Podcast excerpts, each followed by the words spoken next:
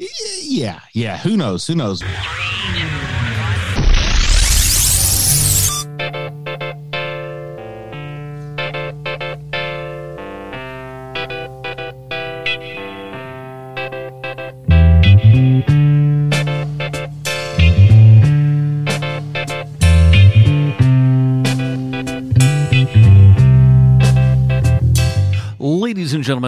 Welcome to the Film Find, the greatest movie podcast ever. Assuming you've never listened to a movie podcast before, my name is Adam Portress, and I am back yet again. I can't believe how consistent I've been. It's been kind of nice.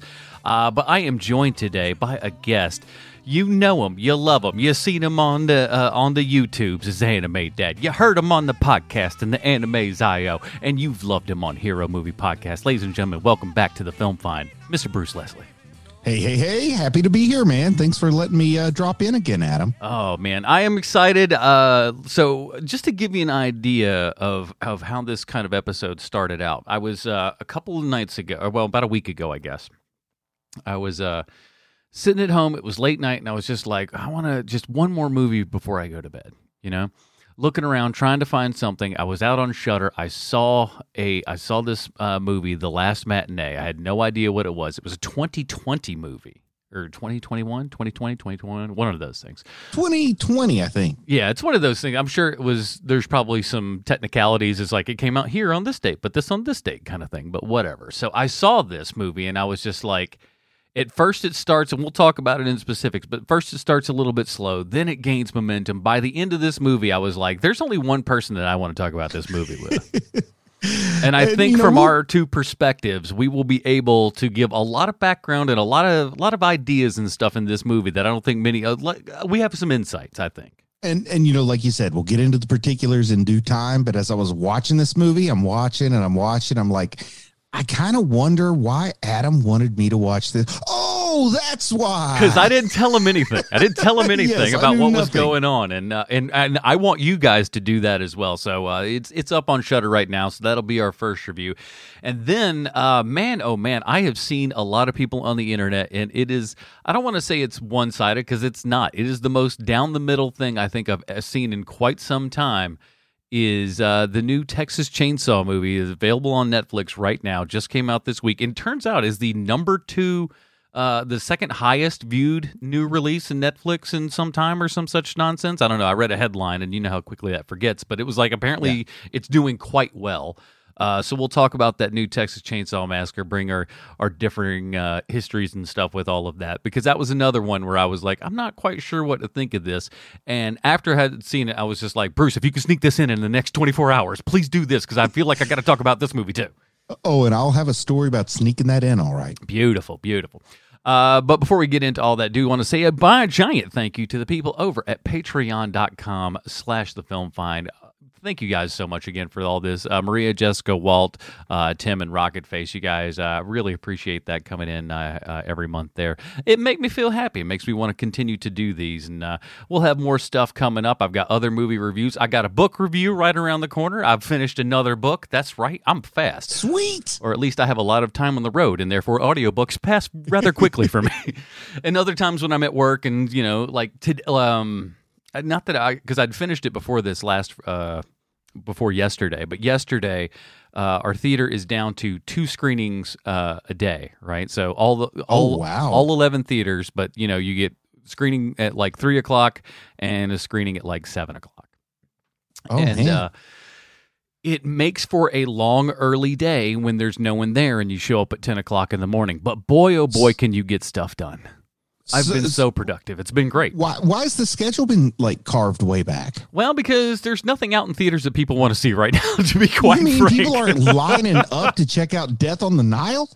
I want to uh, see Death on the Nile really badly. I haven't seen it yet. I did see Uncharted though. it's done okay uncharted's done okay but like it's it's been nothing and like this last week has been no good this week will be no good and then we got batman so you know that'll be the big one Th- this friday nothing's gonna happen there's nothing coming out uh, Yeah. but then when batman comes all hell's gonna break loose i think we have You want to know what has me excited? Mhm. Batman is released on my birthday. oh is that right Yeah. nice So we got Batman coming out then, and then on your on Batman coming out on your birthday, and Nicolas Cage's new movie uh, coming out on my birthday. That's the the unbelievable weight of talent or something yeah, like that. massive. Uh, yeah, unbelievable ma- weight of massive talent, something along those lines. yeah. uh, but the most meta Nick Cage movie there's ever been, and frankly, it's the movie that I think we've all been kind of building to in the uh, in the last you know what 10, 15 years of Nick Cage's uh, wild and crazy career. Yeah, I still haven't listened to your cage match yet. I got to do that. It's pretty good. So I, I cover all three of his 2021 films. in that, I didn't realize that when I first started. I was like, I knew they were all fairly close and and everything, but all all three twenty three movies in 2021 for you know a previous year where everybody was locked down. We still we still got three movies out of Nick Cage. I think we probably got eight or nine out of Bruce Willis, and you haven't heard of any of them. Oh my gosh, I saw that list. I saw this giant list where it is just it's all these Bruce Willis movies you do not recognize a single title. And I can almost promise you that he sat down through three fourths of all of them. Oh them. no, he sat down through all of them. I, I listened to a whole podcast just about the Bruce Willis movie making scheme that's going on right now. Oh, Are you are you interested in the details? please? You get him for one day. Oh. That's 16 hours max for one million dollars, and then you got to finish shooting your film when he's gone. Sheesh. He brings, I think he brings his own like guys with him, like his own crew. He might even have his own stand-in who is literally the stand-in. Like if he's Yeah. standing, this guy's who you're seeing on screen. he- he's the back of the he's a bald back Yeah. of the head kind of thing. But but he he has made this whole industry out of working eight or nine days a year, making eight or nine million dollars, and he will not say no to anything if you meet his terms. And and they're speculating like like Bruce Willis is the kind of guy that's got at least one or two hundred million in the bank. Like he doesn't have to work. Like Nick Cage, you know, he had the IRS problems. He's had a divorce. I feel like he has to work. he's had several divorces. Yeah. So he, I feel like Nick Cage has to work. He's like Rod Stewart. He has to work. yeah. But like Bruce Willis, nobody quite knows why he does this. He's like doing Steven Seagal level stuff, but Mhm. nobody knows why other than he just thinks it's cool, I guess. He has to self finance a uh, a Bruno cartoon reboot that he's going to be pitching to the WB if the oh WB man, what was still about there. Bruno meets Bobby's World? That's the cartoon nobody wants. or everybody wants. Could be either or. Yeah. I don't know. How do we get sidetracked? I'm sorry. I don't know. It's fine. Listen, the, you know, the, for for the 15 people that listen to this show, they had a fun time with with, with that. All right, so let's get into it. Like I said, uh, I, I came to Bruce and I said, uh, "You got to watch this movie, The Last Matinee." I, the trailer's all in Spanish, but I'm going to play a little bit of the audio just so you can kind of get a vibe of what it is if you haven't seen it or heard of it. Great soundtrack. Eh, es de, de suspenso. Dale, no, apuren. Ya empezó la película. ¿Qué- ¿Querés irte? Por algo vinimos, ¿no?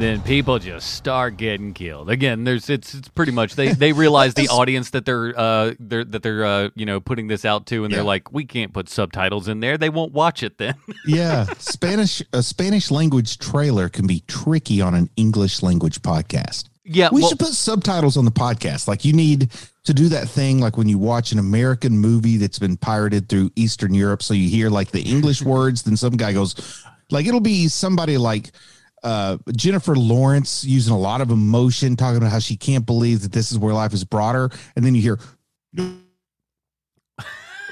the best part yeah. yeah. You have no idea but the way that the internet just garbled out there it made that even better of a bit Oh, sweet. So thank you. Thank you, Al Gore, for inventing this. You're welcome, Mr. Bruce. I did a great job on it. Here's the IMDb plot line. Uh, as we know, IMDb always 100% correct in everything they say and or do. It's a soaking wet day with rain pouring down, and one of the best things to do is go seek refuge in an old cinema. With there's just one problem: a murderer's on the loose, and he is also taking refuge there. That is, this is directed by Maximiliano Conte. Uh, it's Spanish, I guess. There's a whole lot of Spanish people in here, people that you probably yeah, never it's heard. a of. it, it's a co-production of Argentina and Uruguay. Oh, okay. Well, there you go. Uh, and like I said, this this falls under a group of movies that over the last couple of years I've kind of fallen in love with. It's a sub. It's a super super niche subgenre of horror. I call uh, trapped in a movie theater. Oh, I like that idea. And when we get to uh, our next movie, I don't want to spoil it, Mhm. but I have a, uh, a a name to nominate for that subgenre. Oh, all right. I like. Uh, but, but here, let's let's talk about the last matinee because this might be one of the few times a movie has our careers colliding. So go ahead and do your thing. So uh, the whole idea, like like you saw there, is this: uh, people are stuck inside of a movie theater and there are murders now, or or, or in in many different of these types of movies. And I found this out the first time that I came across this was uh, the Charlotte Film Society a couple years ago had this uh, film series called the Back Alley Film Series, where they would just show, uh, you know, cult movies and stuff like that, art house cult and stuff. And every Halloween, they would have a movie each single week, and on the last week of October, that that movie was a secret 35 millimeter screening. You had no idea what the movie is. You just I like bought that. your ticket for five dollars, sat down, and then boom, there's your movie.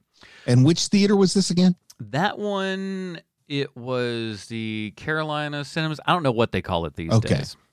Because it's it's one of those that's gone through about 15 different name changes and stuff Yeah. as they've kind of gone on, but they've remodeled now. They're looking good. Um, but the first movie that we got was a movie called um, because there's two movies that are like so similar in titles here. It's it's it's not anguish. It's uh oh my gosh, I can't believe my brain is taking it back. Anyways, I'll I'll come up with it in a second. But it has Michael Lerner and Zelda, Zelda Rubinstein. That's all you got to know. Oh, I'm Like if you, sign me up. yeah, if you're not on board with that little bit right there, I I don't know why you're here in the first place because that is it's like all right. But the cool thing about that was is that um, I- I'll, I'll spoil it just a tiny little bit. It's not that bad. But there's a movie within a movie. You're kind of watching a movie and then you're Uh-huh. you- there's the movie that's going on in the theater itself. So you're kind of watching two movies at the same time but everybody becomes trapped in this movie theater. And that was that was a great movie. Next year comes around same october uh you know film series thing same secret 35 millimeter screening. This time the movie was demons this uh it's it's from the 80s italian film i can't remember i should have all this Is it up, like but I. Giallo Italian? I mean, Yes, like that Italian? super Italian. Nice. Dario Argento produces this movie. Uh, this guy comes around in a mask and is handing out free tickets to this movie. These people are all hanging out at this movie theater. Put on this mask. The mask cuts this girl. Demons are unleashed within the theater, and the and the theater is locked out, and everybody's inside. So it, it's just there's there's this kind of history. Anytime there's a movie that says we're locking people in a movie theater or something, I'm Yeah. like, bro, I got to see this. I got to see it. Now, it, this is not really a spoiler per se, but at the end of, I I think it's Demons. It's either Demons or or or the other one. Uh, but there's like a shot of the movie theater with people coming out of the theater as if you're watching the thing. It's like it's almost Inception kind of thing. And I would love to do I would love to do a thing where that audience would be watching that movie and you could cut to a live feed of them watching that movie. It's really Oh, that would be cool. because if you were watching a movie and then you saw a shot of that theater of you like and you could look around and go oh my god that's me on the theater it's kind of a wild and crazy idea but that's that's i want that to happen one day yeah. but uh, the last matinee is is a new movie but looks old it's 2021 uh, Well, it's set. I don't know if you caught this or not, but it's supposed to be set in 1993, Yes. which is important. Exactly, and that's so we're still in the the film land of everything where we're actually using 35 millimeter film. A young lady And is, no cell phones. Yeah, exactly. No cell phones. We can't call anybody. So it's it's all just th- to me. I love that too, and and because it's such an out now in movies where it's just like, oh, I'll whip out my cell phone. The problem solved. Well, yeah, okay. Well, your And- movie's and not interesting then. There's something nice too. Like you said it in 1993, where it's pre cell phone, particularly in Argentina and Uruguay. mm-hmm. But you said it pre cell phone, pre laptop computer that you take everywhere. And then all of a sudden, it could be 1973. It's so weird. But in 1973, life wasn't that different than 1993, other than what the cars look like. And here they're taking a bus. You don't see any cars. Mm-hmm. So like like you could just about make this work for whenever you were younger. You know, like anybody alive now could almost like say this is when I was a young adult. It works for at least a 20 year window. Yeah, and that's the thing too is that it's shot like it's an old movie. This movie has so much love for that old Italian giallo genre and stuff like that, and all of these movies and movies like Demons. There's so much in here that has that DNA running through it that you feel. I mean, there's a, there's a poster in this movie theater for Dario Argento's opera in the background. I'm sure there was a couple more that I missed, but like they're wearing it on their sleeves rather bluntly here, but it works. And, and the killer kind of has that European look rather than the North American slasher that has to have a, a gimmick or shtick. Mhm. It's more just like the guy. Yeah. So you've got this girl, she comes in, she's like trying to take over for her dad who's like a projectionist at this movie theater. She's like, "Get out of here. You're you got to go. You're you're having a bad night here and everything. I can watch over stuff while she studies." And I love this because this is this is a day that I don't get to see anymore because uh, uh, yes, it's all digital now. it's all digital. And let me tell you something because do you know how happy that I would be to be just sitting up in the booth all day, starting the movies and whatnot, and worrying about all that crap as opposed to dealing with a whole bunch of customers? Oh, boy, I would love that. It- it's like how how did did movie theaters actually have difficulty hiring projectionists like i think everybody i know would love for that to be their career but imagine if you went to college like he he says that his uh, daughter took the class and imagine it's 1993 and you just got your degree in being a projectionist like oh boy outlook is bad Dude, the first movie theater that I applied to was kind of like on the tail end of uh of 35 millimeter projection.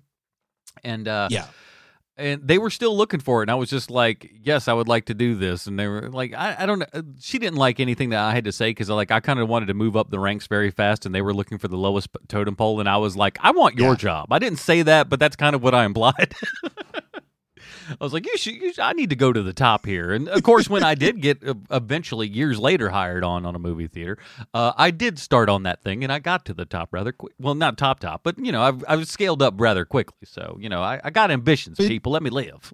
but just a little look behind the curtain even though there aren't projectionists who have to have all the skills of a Mhm. projectionist you still have to have somebody in charge of pushing the button right or is it all just on a timer It's all automated now. Everything is oh on it. crap uh, that's why stuff gets screwed up Yeah, because every i was in a movie once where they showed the wrong movie and i had to go out and tell them at the concession stand somebody had to go in and make it the right movie so you at least got to be that guy who knows how to do that we had a whole we had a little bit of that when um I forget what the movie was, but it had a it had the uh this Frozen uh little mini Yeah. movie on ahead of whatever the main movie was.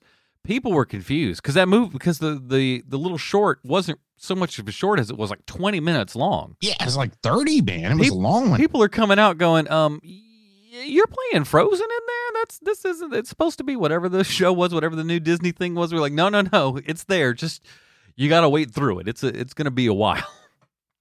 Well, I, one time I took my son to see one of the flashback cinema Harry Potter movies. Mhm.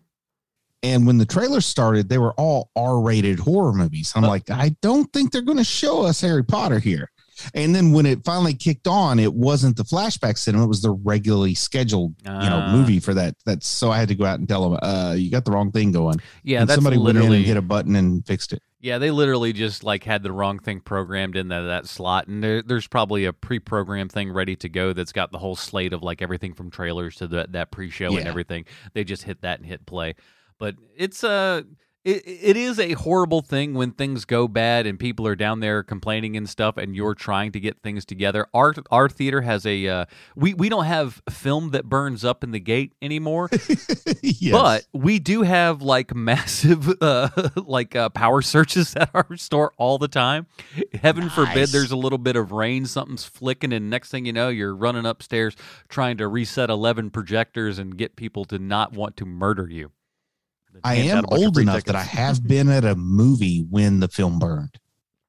I haven't been to one that burned, but when I Well, I'll say broke. I don't know if it burned or just snapped or something, but I have been, and, and I start to wonder, like, do the movie theaters own that print? Like, No. like if your projectionist melts a couple of frames and tapes it back together, then they send it to the next theater with tape on it. Yeah, that's kind of I'm like wait, well back in the day they did like because you that's used bad. you used to get a print and it looked like garbage. It was all scratched to hell and like you're like isn't this Oh a man, new we movie? hope we hope we don't get our print the day after Bernie Pete showed it because like there's some guy out there who's notorious for burning every film. I wouldn't be shocked. but it's I, I like this because I like I, I felt like I've been in in this position before where you're just kind of waiting on people, and I like this. I, I like that this is you know it, it's a matinee screening. This is the early screening of the day, though I feel like it's kind of starting to turn Yes. into night as it's. I want to take exception to that because matinee, I'm from the generation where matinee meant morning, like 10 30, 11 o'clock, like before noon, a lot of times. In this movie, it looks like evening. Like now, maybe it's wintertime because, you know, in Argentina, and uh, I think they're in Montevideo, is the town they're in, which is in Argentina. Mhm. So in Montevideo, um, winter wouldn't have snow, it would have rain, but still, still, you can't call it a matinee if it's dark outside. That's just where I stand. I don't know where you stand on the the word matinee. Well, I think the dark outside does have a thing to do with it, though. It used to be like things like like times before six was almost considered matinee. What is it now? Now it's just like first show. Okay. first show. Uh, if if we were doing one, you know, well, it all depends. There's value days and all kinds of bullcrap, and our theater's different than other theaters, so I can't really t- Because speak for because most of them. growing up, they only had matinees on Saturday and Sunday. Yeah, yeah. And today we have like you know we're we're playing everything all day, every day, and so eh, except for now where we're down to two Yeah. screenings, but whatever. The weekends go all the way back up. Thing I like about this movie is that like you feel like you know where things are going when they kind of start out. You're like, okay, this is these people. They're all in this movie theater. They're getting killed by this mysterious, you know, kind of uh, black gloved figured as as per uh, giallo usual here and everything. You don't necessarily see the person. You just see all the hands and whatnot. Um, so you think you're just gonna get one of those? It's like, oh, it's a mystery, and we got to try to find out who this guy is or what his thing. And all of a sudden, it takes a big giant. Like, wait a minute, what's going on here? Like, with 30 minutes left, all of a sudden, the movie decides to like, you know, turn it up a lot. And you've got this interesting cast because you got people on a first date where the guy is like shy, but the lady's really forward. You got this group of kids who are, look like troublemakers. You've got a girl that they say looks like Brooke Shields until you see her and she looks nothing like Brooke Shields. No, and like, you got a kid who snuck in, and then you got the old man who gets like pissed off and leaves early, and he's the spoiler warning, but he's kind of the the MacGuffin that saves the day. it's uh yeah, it's hilarious and i like all these people because they kind of have like slight american counterparts at the same time Yeah. like the one kid is like clearly you know the, the spanish uh, jonah hill yes, p- piece of cake and his buddy is is is uh, a spanish timothy chalamet oh, definitely. fair enough with that one. Uh, I've tried to figure. I've I had the girl, but I can't. I can't remember. But like everybody, you can kind of pick out like their American kind of counterparts and stuff, which which it, it was kind of fun to me. But the the big thing that I was like thrilled about with this movie in that it was the gore is fantastic. It's it's so good. All of the kills are are you know you feel And the gore sneaks up on you because at first, it's just at first I wondered- and yeah, you know yeah. At first. I thought it's not that gory. Like, like I, I, I spent a lot of time wondering why you picked this, and I thought, well, he must have just picked this because he works, you know, at a movie theater, and that's where this takes place. And but it, but it just slowly like boils the frog. You know, it Mhm. like slowly escalates. And next thing you know, you're like, "Oh my god, this movie's insane! What's going on here?" Yes. This this guy is, all right, and we'll kind of we'll, we'll spoil just a little bit of stuff, but uh, so because we we have to get into it to kind of see where our our sections cross here. So just to let you know, uh, the the um, the last matinee is available on Shudder right now. Uh, I recommend it, but let, let's get into kind of some slight spoilers here. Now, Yes. when when the movie starts, we kind of actually see. I know we're talking about spoilers, and you go right. Let's go to the beginning of the movie, but the beginning of the movie, there's like someone in a car, and he's got a uh, a jar that one would assume is just like what, like uh, pickled eggs or something. No, it's olives. Like, like I expected him to pull like an old finger or eyeball out of this jar, and he he uh, he picks out a green olive that still has the pit. Yeah, it's uh, it, and there's all kinds of stuff floating in there, which is gross. Yeah. just little remnants. Always, I'm like, oh, what is that? Why is that there? But turns out, uh, this guy has not only been killing all the people in this movie theater, he has also been collecting their eyeballs. Yes. and putting them in a jar. And I thought that was a really smart move is that we don't nec- we see him kill all of these people, but the eyeball reveal doesn't happen until later. You don't Very late. you don't realize that oh, he's been he's been taking everyone's eyeballs out the entire time. Now, I mean, we discovered that like the last 30 minutes because, like I said, I was wondering why you wanted me to watch this until I saw that. And I got to say, a, a couple of criticisms. okay. The eyeballs look a little too big. That's what I thought just by And like my non round. my non medical profession. I was just like, if I'm to just put my Bruce Leslie hat on here, I'm like, I bet those are a little bit big for what they are. But you kind of have to like, it's a visual it- medium. And they're a little too spherical. They're actually shaped more like olives than they are like balls. hmm So they could have had that in there. I think though, and you tell me if you think otherwise, but I think at least with the general public's, you know, quote unquote vision or idea of what an eyeball looks like, it's got the word it's got the word ball in it. So I think we all think it's, you know, spherical in nature. And like any Halloween store, they're going to have spheres. But this movie really went to uh, great pains to make sure they didn't forget the optic nerve and some of the posterior anatomy. So I was just surprised that the the globe anatomy, the anatomy of the eyeball itself, was subpar compared to like the stuff that most movies ignore.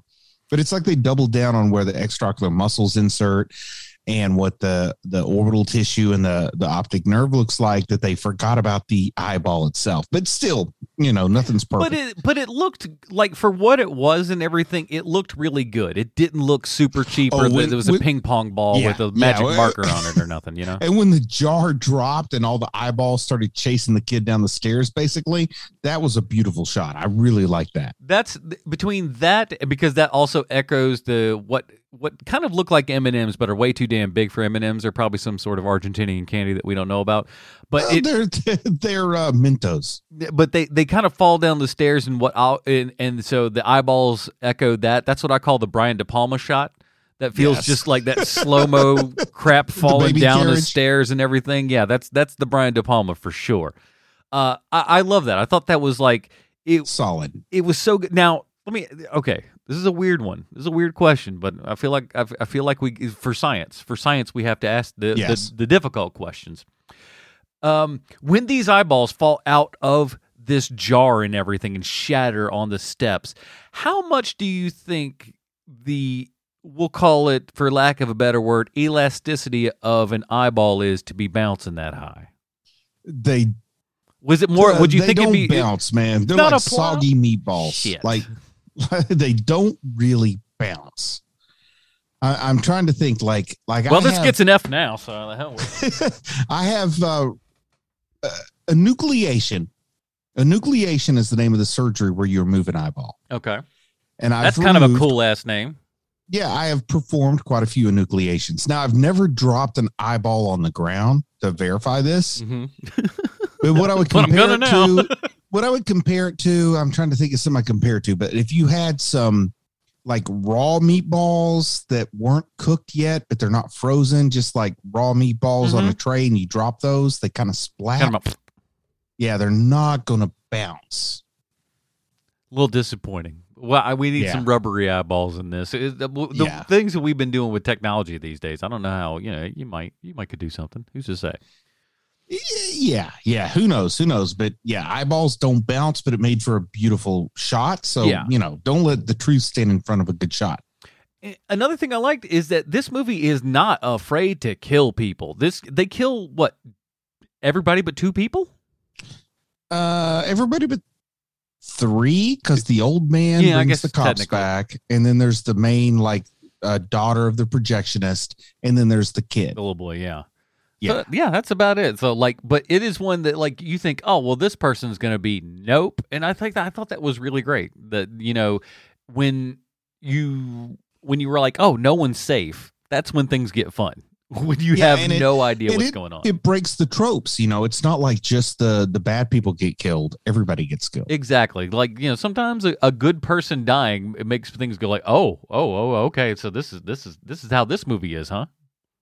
Yeah, Uh, but yeah, I would I would definitely I would recommend this movie. Like I said, it's not on Shudder right now. It's just about ninety minutes, so it's a real quick watch. It's fairly effortless, I would say, save unless you're one of those people like I can't read a subtitle. But honestly, I think this could even work as a silent movie. If you took all the dialogue out and you didn't speak any Spanish and you just watched this, you could pretty much follow everything. I, I, would I mean, think. I'll be honest. I didn't read a lot of the subs. You know, like like sometimes when something's subtitled, if I don't feel like I really need to know what they're saying, I don't read them. no, and, And, you, this you is don't. one. Yeah, I didn't read half the subs probably. Now, I don't know if you know this or not, but I want you to take a guess. How much do you think this movie cost to make? What do you think the budget for this thing was? Okay, so we got to look at the exchange rate, you know, because they're they're down there in South America. Um, I'm gonna say this looks to me like about a two hundred thousand dollar movie. I was the three fifty. I was Oh, shocked. wow. I th- I th- I think this I think this looks easily five million plus. There, the lighting Well, the- alone is fantastic. The thing is, man, you can get lights and cameras so cheap now. Like, Yeah, like but you, you can get gotta- lights and cameras that look good so cheap, and then all you're out is just your location and your actors. Yeah, but you still got to. Well, see, here's the thing. My guess is they had access to this location, and that's where they got a lot of.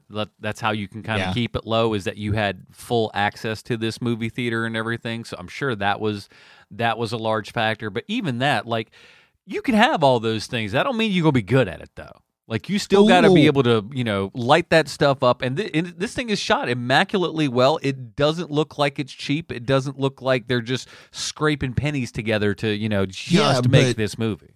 But all the money in the world, which we're going to talk about in a minute, all the money in the world can't make an incompetent uh, director good either. So, like, if you're good, you can get like a really nice red camera for less than 30 grand. You can Mhm. get like all the lights you need for about 40 or 50.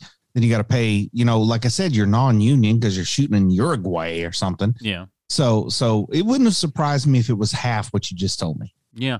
I'm I, I was I was shocked about it. And I, I would like to see and so it comes from Fede Alvarez. I didn't mention that or no wait, that's the next movie. We'll get to that in a second. My brain I'm I'm skipping ahead. Yeah. so let's go ahead and skip ahead then because we we have another movie to talk about. Here's a trailer for Texas Chainsaw Massacre. So Harlow is a ghost town. We have a vision for this place. All it needs is young blood. I don't want to live here. This is a chance for people to start fresh somewhere. Somewhere safe. Hey guys, you should see this. What are you doing in our house? You really shouldn't be here.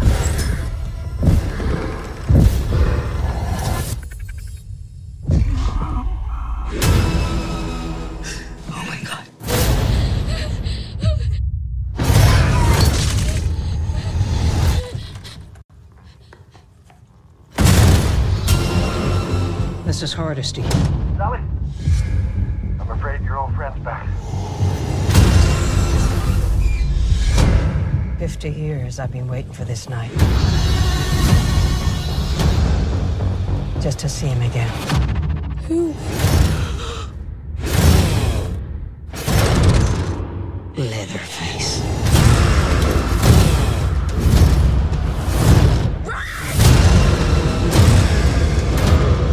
Looks like it's you that he wants. I'm not gonna let him kill you.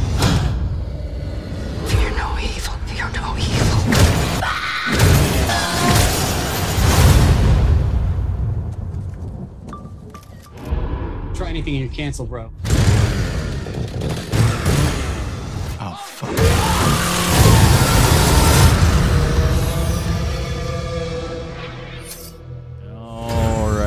Was a trailer for Texas Chainsaw Massacre from 2021, currently available on Netflix.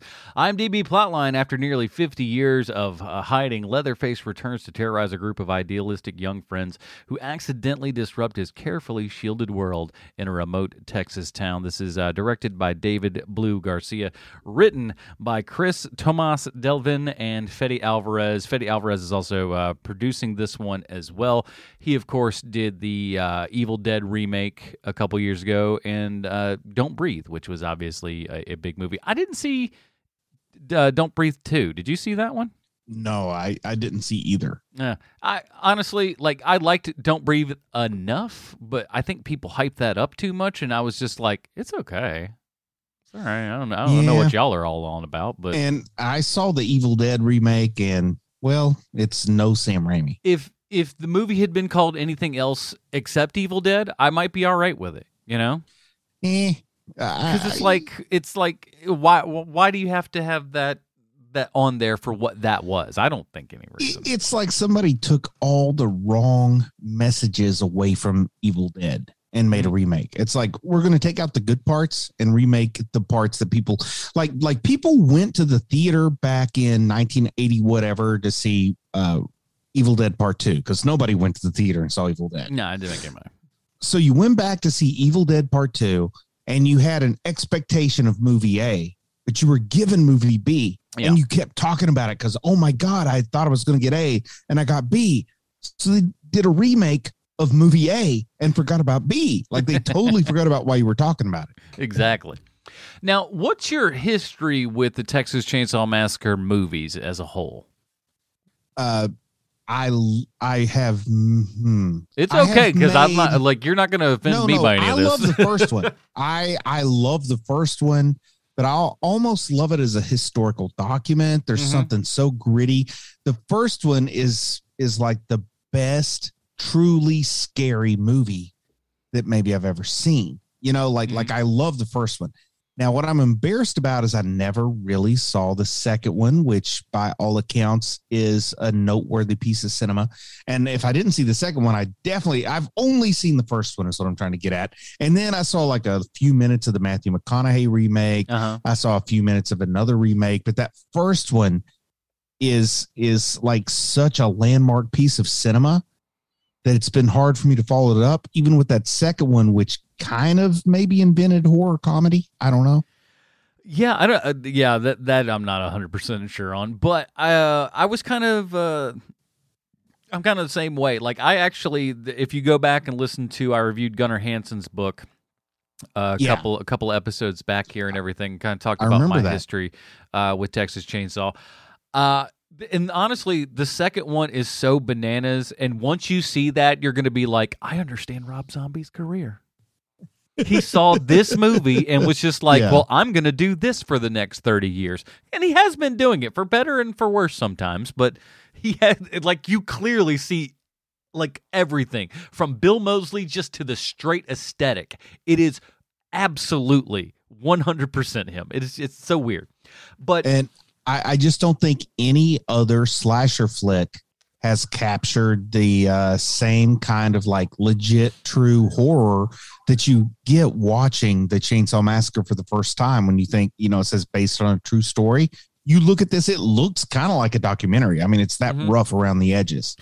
and I think that that's one of the things that this movie uh, gets wrong and that I It had is like not rough around the edges. Yeah, it looks so crisp and so clean, and that this is what's kind of weird because this movie looks brand spanking new, but the last matinee looks like a movie that could have been from the 80s or 90s. Yes. And, and uh, the last matinee takes place in a projectionist booth. And if you told me it was filmed on 16 millimeter, I might believe it, or Yeah. at least 35. But this is such a the the chainsaw movie is so digital. It's like this looks like sci-fi movie of the week. It's so crisp. It's just Yeah, it it really it- there is no way that it feels like a theatrical release at all. No, but we'll get into why I think while there should be, I, I I will have one case for this should have been a theatrical release. We'll talk about it when we get to the end. But Well, and and also I'll I'll say that it's clear what it was trying to do, but it it failed because of some things beyond its control. now the only really actor that I recognized right off the bat was uh, Sarah Yarkin, who was in Happy Death Day to You. Okay, I like that movie. Who was she in that movie? She was she was the main short haired girl. The the kind of with the the dark hair. Oh well, they both have Okay. short dark hair. What am I talking about? The one that the darker skin girl. Okay, there's the lighter so skin girl, the darker skin girl, Melody. but, but she was not the main character of Happy Death Day to You because that's the only character I remember. no, no, Happy no. Death She was no, she was one of the little fellow science nerds. Yeah, so Happy that means like like if you weren't the main girl in Happy Death Day to You, it's not that great of a of of a credit. Uh, and Elsie Fisher, who I kept looking at the entire time, going, "How do I know this? How do I know this girl? Who is this? Who is this?" And it turns out it's the girl from uh, uh, uh what's the uh, Bo Burnham movie, Eighth Grade. Okay, so that's a better credit. Yeah, that's that's that's a better credit for it. And not like she was the one that I recognized. And we have the the one thing that was kind of interesting about like all the Texas Chainsaw stuff, and I I still don't have all of them straight. But there's so many movies, and they have so many different kind of uh, storylines. It's a lot like the Halloween in that way. Where it's well, like, it's a lot like Halloween in a lot of ways when you watch this movie. but but it- but I'll say that I don't like the idea of the never ending sequels to Texas Chainsaw Massacre, like Halloween with the never ending sequels. Mhm. It kind of makes sense. Friday the 13th, uh, Nightmare on Elm Street, like those sequels make sense. But the Texas Chainsaw Massacre is the kind of thing that like works so well as I just stopped the wrong place and oh my God, I'll never do that again. Yeah, and and the sequels just don't work in my opinion. That's why i didn't watch them. It, yeah. and it the gets- reboots are unneeded. Well, it, I will say this, at least for the 2003, and I remember seeing that in film school, and I was just like, well, during film school, they didn't like show us that movie. Like, here's a great example of cinema. No, they did not do that. But we we went and saw it, and like, I don't even know if I had seen the original Texas Chainsaw at that point, but a couple other guys I went to school with saw it, and I was just, I look back at them, I go, was it? It wasn't just me. That movie was crap, right? And they were just like, "Yeah, it was terrible." I'm like, "Okay." was good. that the mcconaughey version No, this is the Platinum Dunes version. Oh i thought the platinum dunes was much later No, no, Platinum. Platinum. That's 2003 was the first Platinum Dunes. one. okay Uh, his came around in uh, early, early 90s, I think. I don't remember. Uh, again, I, one- all the yeah orders. once again I'm i'm, so the, old that stuff runs together exactly, and I'm not the biggest. Like I said, I'm not the biggest Texas Chainsaw fan, so I haven't really, I haven't really watched all of them. Just like the first two, uh, the remakes, uh, one, and uh, maybe that's it. Those, so three, so three of these things. Uh, so this one follows up right after the first one. So this is kind of like you know. The, the most recent Halloween where you've got Halloween and then you've Okay. got Halloween again and then Halloween So- kills. you just said what matters this is like the most recent halloween because boy it really feels like they saw what halloween was doing oh, and they thought they could do it. Yeah, yeah, like like they thought they had their own Laurie Strode, but the difference is Jamie Lee Curtis is a recognizable actor. Like we see Jamie Lee Curtis, and you don't have to tell us it's Jamie Lee Curtis. Mhm. Like we see her, we know who it is. But And- if you were to tell me that this uh, person who's playing the Laurie Strode in this movie, if you were to tell me it's a different actor, I'll say fine. If you tell me it's the same actor, I'd say okay, fine. But like, I don't have any way to prove it. you know, it it, it it's like you got to have like pop up video footnote to even know if it's the same actor or not. So you tell me, is this the same actor? No, Marilyn Burns, who played Sally in the original, has died. You know what's kind of scary? So so they totally lost their whole like the whole reason Laurie Strode works is because it's actually Laurie Strode. Go ahead. but yeah, so she uh she died a couple of years ago, and frankly, I don't even know that she would want to be involved in this film. or Sure. because uh, if you listen to Gunnar Hansen's book, it was not a great experience for her. That like that crazed look at the end, I think she absolutely earned that in real life because my goodness, they put her through absolute hell on that movie. Actually, physically cut her in one scene. So I again, Yeah. I don't know how she's Oh, coming no. back to this movie, and it's and, uh, and they do they they have no like like the rule of the requel is you got to have some connective tissue, but they don't have Gunnar Hansen. They don't have they don't have any legit connective tissue, right? Yeah, it's like, well, here's the thing. Like I was uh, about to say a second ago, most of the people that worked on the original Texas Chainsaw Massacre are all dead. It's the curse of the movie. It's like it, Plus, well, it was 1972. yeah, it wasn't good. 50 But, years. People die over 50 years. but like uh, you know, Toby's gone, Marilyn's gone. oh, I know the connective tissue. I just looked it up. What's that? John Larroquette. Oh, that's what I was. I was definitely going to say that the only real Yes. returning member of all of this is John Larroquette doing the reading. And you know what? Which John, is so weird.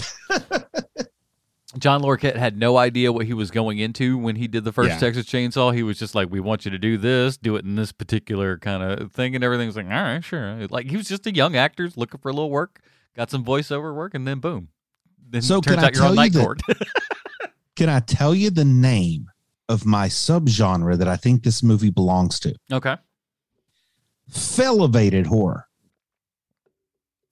elevated horror. Okay, It's like you're trying for some elevated and you failed, so you're felevated. elevated horror. Horror. yes, because they really thought they were giving us a uh, uh, a Danny McBride Halloween. Mhm. Like, like they really tried, and they even threw in this thing like, like out of nowhere. They're like, we got to try really hard to make some social commentary here. We're, we're, we're failing badly. So when Leatherface gets on the bus and they say, "We're going to get you canceled, bro," I mean, come on. That, that was like so lame and tacked on, and that's like that's the the the most stereotypical way of like trying to make it appear you're making a statement, but you don't know what statement to make, so you just, oh, we're gonna get you canceled, bro. Like this is coming from somebody who doesn't quite understand any of the dynamics of cancel culture, which which there's a lot to be said about it, Yeah. but this movie don't say it. No, like, it kind like strangers killing people don't need to be canceled because they were never like on the air in the first place. like you got to be picked up before you can be canceled, right? Well, yes. Now, I think that is I I go along with this in this in this much sense because when you start watching this movie, you get to see these characters a bunch of young kind of uh I'm guessing they're like YouTubers or influencers of some sort, right? Yeah, they're just they're they're what the rest of America thinks people from LA are all Yeah. like. Internet Like, famous. like everyone in say. LA are the people on this bus. Exactly. But you- young young douchebags. But the cool part is, and I want to mention this, is that like and it, because it comes into play and I was like, why is this in here? And then and then it, it pays off. Uh, but they're driving a Tesla, but it's actually a Tesla-like thing because it's not Tesla, Yeah. but that's a Tesla. Yeah. But it is a Tesla. We, we're not stupid. We know what they look like. like all the seats and, and the body are all still Plus, the they same. put it on autopilot.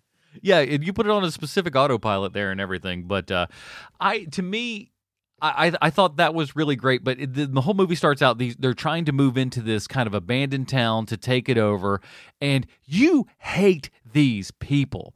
These people suck.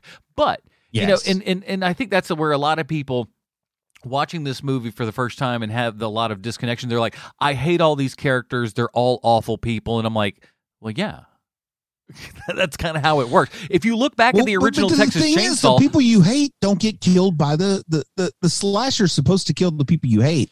And here, I'm not sure if that happens. The the slasher kills the people you have informed opinions about for the most part. Uh, y- yeah, I mean they're just kind of it's it's a bit willy nilly and everything, but there's honestly there's an I, I like I said I, I won't- just want to say this I didn't love this film, but I'm gonna I'm gonna heap a little praise here and there because like as much as I didn't like it, I, there's Oh, man. there's bits that I was like okay you you worked for me movie you did you did all right this time. There's oh, a couple okay. of Let me things. tell you the story of me watching this movie. So I didn't work today. I had the day off. And I got up at 6 a.m. because I was going to be productive. I made a video. I edited that video about 9 a.m. I get a text from you saying, Hey, try to watch this movie. What time are we going to record? We set up the details. So as soon as I finish that text with you, I've been up three hours. I watched this movie. It's a bad sign when I'm checking how much time is left in a 90 minute movie and there's 75 minutes left. Okay. Oh boy. so so once I finished the movie, oh, there came a point where I was like, this movie's got to be over. And there's 11 minutes left. I'm like, how could there possibly be 11 minutes left? Well, there's nine minutes of credits. well, there like, like this movie barely got the 90 minutes that they were probably contractually obligated to have by like moving, the, rolling their credits slow. But anyway, so I get up at six o'clock, all full of energy. I'm going to get so much done today. Got a good night's sleep. By the time I finish watching this movie, I have to take a nap. I have like, like this movie was like the the entertainment equivalent of Benadryl for me. Oh man, I didn't like it, but I, I it wasn't. I stayed up enough because it was like it had just enough to kind of keep me watching, just enough, not a lot, It- but it- like I said, at ninety minutes, it's not. Well, And it- uh, IMDb says 120, one hour twenty one minutes. It wasn't dumb enough because like you could enjoy a dumb movie because Mhm. last night I stayed up till midnight watching the 1980 Troma classic Mother's Day. oh, nice. So you can watch a dumb movie and have fun. This movie wasn't dumb. It was just like, man, it just lacked substance for me. And and the ending, I, I don't know how much you want to spoil or don't spoil, but there was this ridiculous Carrie ending, is what I'll call it, compared to this incredibly stupid but fun Carrie ending on Mother's Day I'd watched the night before. And and maybe this movie just suffered from me watching a great, like ridiculous, dumb, stupid movie the night before. But yeah, like like this is not as good as the most offensive movie many people have ever seen. No, and that's the thing. It's like, um, I thought the kills were okay for the most part. Nothing. Yeah, they they they look borderline PG thirteen. This movie looked like this movie looked like it was shot. So if it did get a theatrical release, they could choose whether they want a PG thirteen or R. Like there's no straight up R stuff that couldn't be cut. No, I mean, like, And, and also, it might just be the like difference in modern horror making, but there's like there's like zero uh zero psychosexual horror. You know, like zero of that. hmm which Now- I always thought that's like a classic of a slasher. I mean, that worked really well with the original, even though you don't actually see like like in in uh, the original Chainsaw Massacre. I don't think you ever see a, a booby or anything, but it still was like a an uh, their equivalent of an NC seventeen back then because you feel like you saw it, even though you didn't see it. Yeah, Here, exactly. You definitely know you didn't see it. when when he's holding her up and then dropping her on that thing, like everyone swears up and down that they saw the hook going in, and you don't. Like, I don't want to say the original Texas Chainsaw is bloodless because it's not, but it's not nearly. It's a lot of implied stuff in in yeah, that movie, and really. it's a it's an tone and a expert- feeling. Yeah, it's an expert film at letting your mind fill in the blanks. this movie like it doesn't do any, any of that and and presents it in this beautiful squishy shiny way that And- and two thirds of the movie takes place in the afternoon. Like they're having an afternoon cookout. And Leatherface should not live in the town square. It's like somebody totally missed the point of the Texas Chainsaw Massacre when Leatherface lives in the the West Texas version of Burkdale. well and you know what's so screwed up though is like they give you this whole kind of thing at the beginning with the john larroquette voiceover and whatnot talking about Yeah. sally and how she was the lone person to get away and everything then we come to this city go to this house and the first person we see kind of looks like she looked in that movie Yeah. And I'm like, w- wait, what now? Is so is is Sally come back and like shacking up with Leatherface? I didn't know what the hell was going on.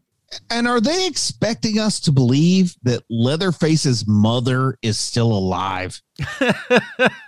it's a, you know, like Sally is not still alive in real life, but we're supposed to believe Leatherface's mother is not only still alive, but she looks younger than Sally in most of her scenes. yeah, and, I mean, because Or is this like a, a Leatherface the third? Like maybe we're supposed to understand that it's like genetic and this isn't the original Leatherface, but this is like his great grandson or grandson or something.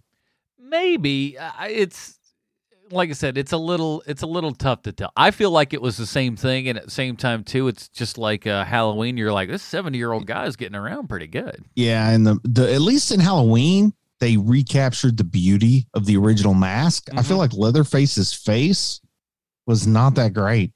It was, yeah, it was okay. It grew on me a little bit by the end, but at the same time, too, I almost like the idea of, and you, you you've seen a couple of these movies, is him kind of changing faces as things go along, or you know, Yeah. Or or just come on, man. We have 3D printing. You can reproduce that original mask, which is which is what you need. This is this is a movie that's trying to to capitalize on what made the Halloween remakes work, and that was a lot of nostalgia and forgetting all the movies that came in between. And this movie, man, puts Leatherface in the town square. They give him a stupid mask. They make his mom younger than he is. And they get us a Laurie Strode nobody cares about. Like it is elevated horror. And and she is just she's probably the weakest part of this and she's it's supposed to be that kick-ass moment of like our original heroine is back who's not the original heroine. Uh but she's back and she's going Yeah. after And the she's a original guy. Yeah. and, and then she just gets killed. Yeah, it's very I mean, spoiler warning. Sorry. Eh, that's fine.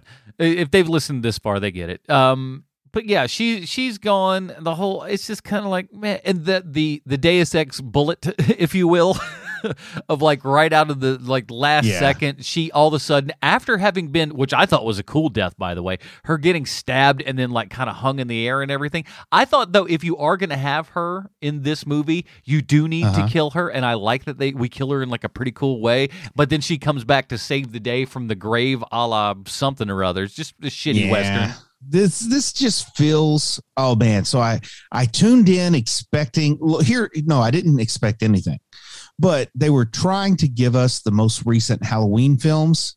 Um, and what they ended up giving us was the most recent Tremors films. Yeah. Like like that's where I'd put it because this is about the quality of the last Trimmer film, except it was stupid enough I could enjoy it a little bit. But yeah, they're both elevated horror. But but with this, uh, I, I just gotta say, man, with this, they kind of missed some opportunities. I mean, it it really seems like the Asylum mockbuster of the uh, latest round of Halloween films. Yeah, I can definitely see that. Uh, I I- one of the uh, I I love the scene on the bus.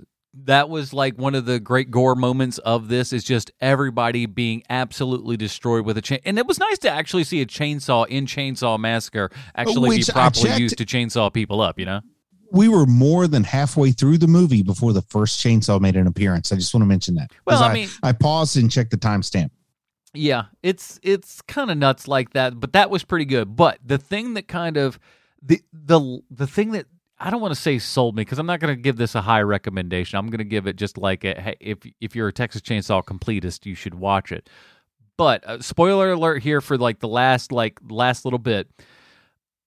I when I, I love the idea because I, I it felt like I knew what they were kind of doing when they when the two of them get back in the car that has the autopilot that they're going home. I thought, okay, this is this this is great. They're going back. This is the end of the whole thing. And like literally, as just before it was going to happen, I was like, you know, wouldn't it be interesting? And sure as hell, Leatherface comes back. Rips, so they've already Yeah. engaged autopilot, rips her out of the car. And I'm like, oh shit, this is great. And then so girl, like, she pops her head off. out of Yeah. the back and she's looking, screaming a lot like Sally did in the first one. I'm like, oh, this is really great. He's just gonna see her get taken away, and the head comes off. I like, I I clapped and wooed right there in my own living room. You really did because I, I- thought this felt so ridiculous and tacked on, and I kept waiting for her to like sit up in bed, and this was all a bad dream.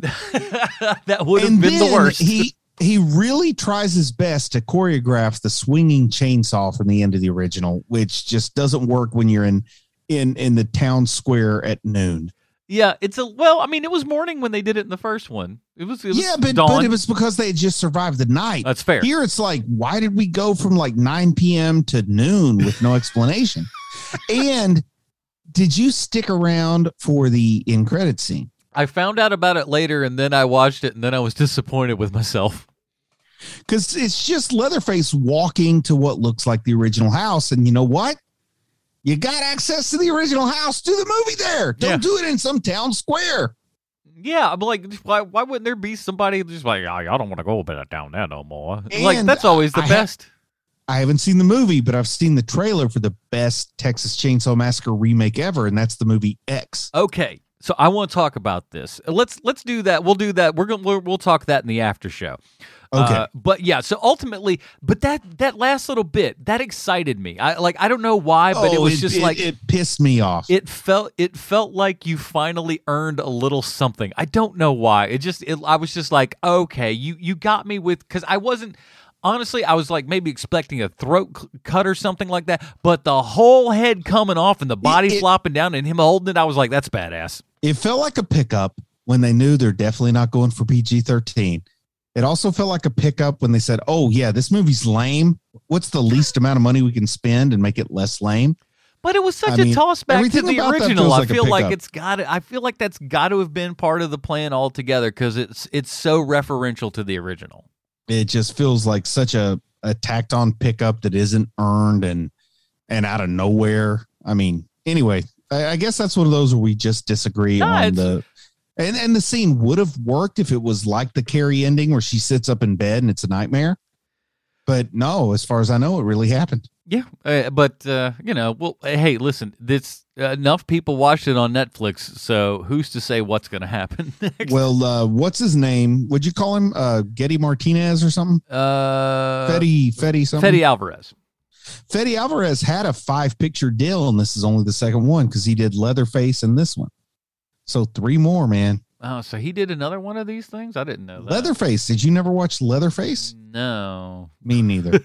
Why would I? I'm like I I like I said I was one of the it took me a while to even like Texas the original Texas Chainsaw Massacre. I don't think I even really liked that movie till the third time I saw it. Uh, it's pretty scary. It took it took well I didn't even think that. I didn't even think it was scary at first. I'm just like this is stupid. I like I it's one of those times when I think I saw it I I'd just been watching way too much of other Yeah. horror films so it's For- just like for a well, what is long time- this? For a long time, it's been like my uh, top of the mountain for 70s horror. Read Gunnar Hansen's book. It's even scarier than that damn movie. I just I read that and I'm just like it like he paints a really good picture and the stuff that went on you're just like this is scary in this damn movie in my opinion. Just like things that you wouldn't do to people in the real world, but you just do them in a movie because it's it's crazed and you have zero money. Uh, so Bruce, thanks for uh, showing up today, man. I appreciate you kind of uh, helping me out on this end. Uh, tell people where they can find your work on the internet.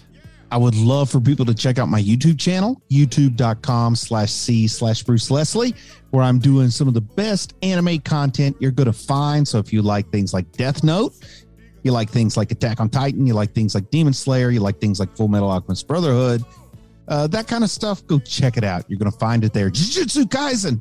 Oh man, tons of stuff. Go check that out. Subscribe and everybody. And if you like the two of us, we add one more person. We call it Hero Movie Podcast, and uh, we got uh, uh, th- all of our thirty questions show. We got Moon Knight coming up and not too awful long, and then Obi Wan, and like holy cow, we got so much stuff going on. So uh, check out all of our stuff. That is it, everybody. Join us in the after show if you will. But uh, for Bruce Leslie, I'm Adam Porches. We'll see you next time.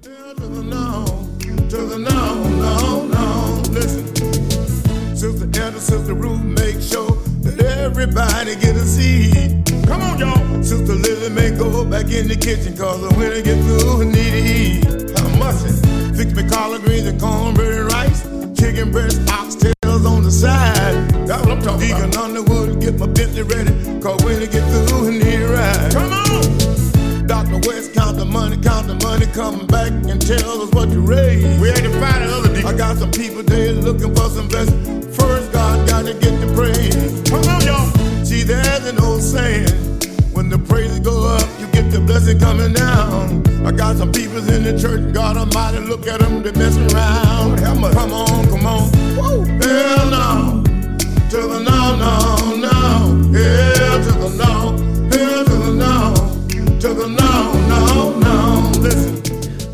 Remember this song? No, I don't remember that song at all. This used like uh let me see if I can find an actual uh the year on this thing. It's 2016. That sounds right.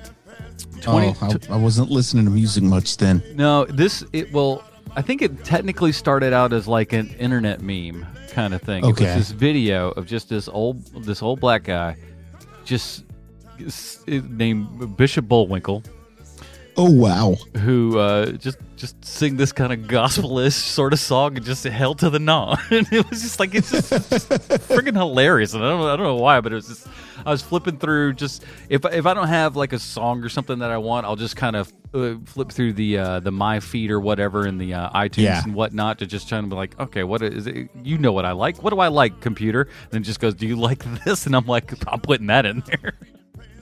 Oh um, man, What was it I was saying that we, we were going to talk about in the in the after? I don't know. Maybe the ending. Oh shucks, I But we were going to talk about X. Oh, The yes. best Okay. Texas Chainsaw Massacre remake ever. Looks to me like it's going to be X. Like Oh. better than anything Rob Zombie could make. Yes. So, and by the way, I do not understand why Rob Zombie, of all people, has not directed a Texas Chainsaw Massacre movie. If you look at his work, I'm telling you, once you watch Texas Chainsaw 2, you will understand that however the hell old he was in 1982, 3, whatever it was, he saw that movie was just like, my entire film career is going to be this. I think it's like a sports team when it comes to horror franchises. Mhm. So like you pick one and it's real hard to get the fans of the other one to accept you. So he picked Halloween. Like he doubled down on Halloween. So now Texas Chainsaw, which is weird because they got like the best original movie, but the worst of the sequels when you look at it like from a from a long angle lens or whatever. Mm-hmm. But uh yeah, I don't think he would ever be accepted now by TCM fandom because he did the Halloween thing. He's like stuck there. He can't do Friday the thirteenth. Big mistake. do, uh, you should have left that else. one. He should have left that one alone. And if there's anything that lends itself to his ex- his aesthetic, it Yeah. is the Texas Chainsaw stuff. Yes, he would. I- I, mean, I House of a Thousand man. Corpses is Texas Chainsaw Massacre. Yes, I totally agree. It's the the cra- he's great with the weird, crazy redneck slash hillbilly movie. Yeah. like he could maybe do a good Hills Have Eyes. Yeah. but that's a franchise that's so low on the list. You know, I think he's above that. But with you know uh, what's his nut, the French guy did the Hills Have Eyes remake. God damn it, I Yeah. can't remember his name. But that movie, that remake was fantastic. I honestly, I will go so far as to say I think that's better than the original Hills Have Eyes. Come at me. And something I think's ripe for a reboot that uh, that Rob Zombie could handle is uh, uh, Wrong Turn. But I don't know what he's doing now, Oh, man. I, I think he's all about doing originals or something now. No, what he's- was that he- Salem crap that he did? Yeah, that was that was terrible. No, no, his Yeah. movie right now. Hold on to your britches here, Bruce. I got him. He's he's he's doing a Munsters movie. Yeah, I could see that because Dragula, that that music video was a Munsters love letter. It is Seriously, I'm not like joking. Oh yeah, it's his favorite. It's one of his favorite things. I I, be, I believe between Texas Chainsaw Two and the Munsters, those are like his two favorite things ever. and uh, Yeah. so I mean, who knows? I, I you know Sheri Moon Zombie's is going to be in it, so you just know that much at least. Yeah, gonna- I think that's a big part of the drag on some of his work too. Is she- I don't think she's a great actress. No, I think you're correct. But so Ti West has a new trailer out for his movie X, which looks like Texas Chainsaw Massacre meets a porno. Yes, And- I I think it is not elevated. I think it might be truly elevated, and the new elevated is the throwback to a slasher. Well, and here's the thing too. Ti West is is not somebody who is, you know, not known for doing decent horror. Like he's he's had like kind of you've seen most of his movies, right? I'm sure you saw House of the Devil. No, Okay, so House of the Devil is like his first kind of big thing that was a very sort of slow burn kind of deal. It was really good. I Yeah. never saw Cabin Fever 2, but he also but he did the that's a movie that doesn't need a sequel. Yeah. Eli Roth kind of nailed it with Yeah. the first one. I'm like, I don't, that that was another one when I first watched it. I'm like, I don't like this movie, and then I then someone's like, you know, that's a comedy, right? And I'm like, I do what now? And then I rewatched it. I'm like, oh, well, this movie makes a lot more sense if you look through it that lens, the correct one. Uh, but he did uh, the Innkeepers. Did you see that one? Mm, I don't know, man. What's that one about? Uh, people at a hotel that's kind of haunted and stuff. I might have seen it. I might not. He did Like sec- it sounds like one of those disposable ones that Yeah. I might have went to see and it wasn't worth remembering. No, you probably remember because it's very his stuff's very kind of specific and stuff. He did like segments on VHS and ABC's of Death and stuff like that. But Yeah. this is his this is his kind of. Uh, I think this may be the thing that kind of puts him where I I, think he really should be. Oh, he did the Sacrament too. I didn't see that one, but a lot of people like that one. I have high hopes for X. But it looks like it was shot on film, and like when you look at this, you're like, this is what this Texas Chainsaw Massacre movie should Yes, look like. That's exactly right. I hate the sci-fi look that this thing had. It's just so. It, it felt like people that knew this movie was going to stink, but they wanted some some tape that they could show for their uh, CV when they're applying for a job to work on Lifetime or AMC or something that they can do like TV quality lighting. Like it really felt like people were just trying to put tape together and gave up on this movie. Yeah. Uh, But ultimately, I, I am I, I'm kind of I'm I'm waiting to see that uh, X. It's coming out in what? And and what's up month? with this Foo Fighters movie? Isn't there like a Foo Fighters horror movie or something? Yes. a Dave Grohl movie. Studio Six Six Six. So what's the early word on that? I don't know. I'm I don't even know when that's actually out. Okay. But uh, I was listening to him. He's on he's on Hot Ones this week. Yeah, and he's yeah of eating wings. Oh yeah. I can't spell for shit and talk at the same time. Um. Oh, Whitney Cummings is in this movie. G-R-O-H-L. No, I was just I was trying to I was just trying to spell studio for whatever reason. It just wasn't coming out of my fingers correctly. Uh, but he was just like I I we were, I wanted to put together some stuff for a new album. I rented this this old house or whatever just to get away from distractions and everything. And Yeah. I was there by myself, just kind of laying all the tracks down and everything. And I just I was it was scary. so I wrote this whole kind of thing Yeah, about this well, studio being. Uh, I'm gonna tell you, man. Like, like, uh, you got me to reactivate my Shudder account because I had to watch. Uh, like, I've been paying for it for years and haven't watched it in over a year. So I went on, reactivated my account, whatever. I watched that uh, last matinee, and then I went on over to Joe Bob and I saw an interview with Elliot Roth, and I watched uh, Mother's Day. And like now that I've really been having fun with my little camera, I'm thinking I want to make like a horror short with Silas. Like like I want to work with him and come up with some kind of just, you know, like like 2 minute, 3 minute horror short and work my way up from there.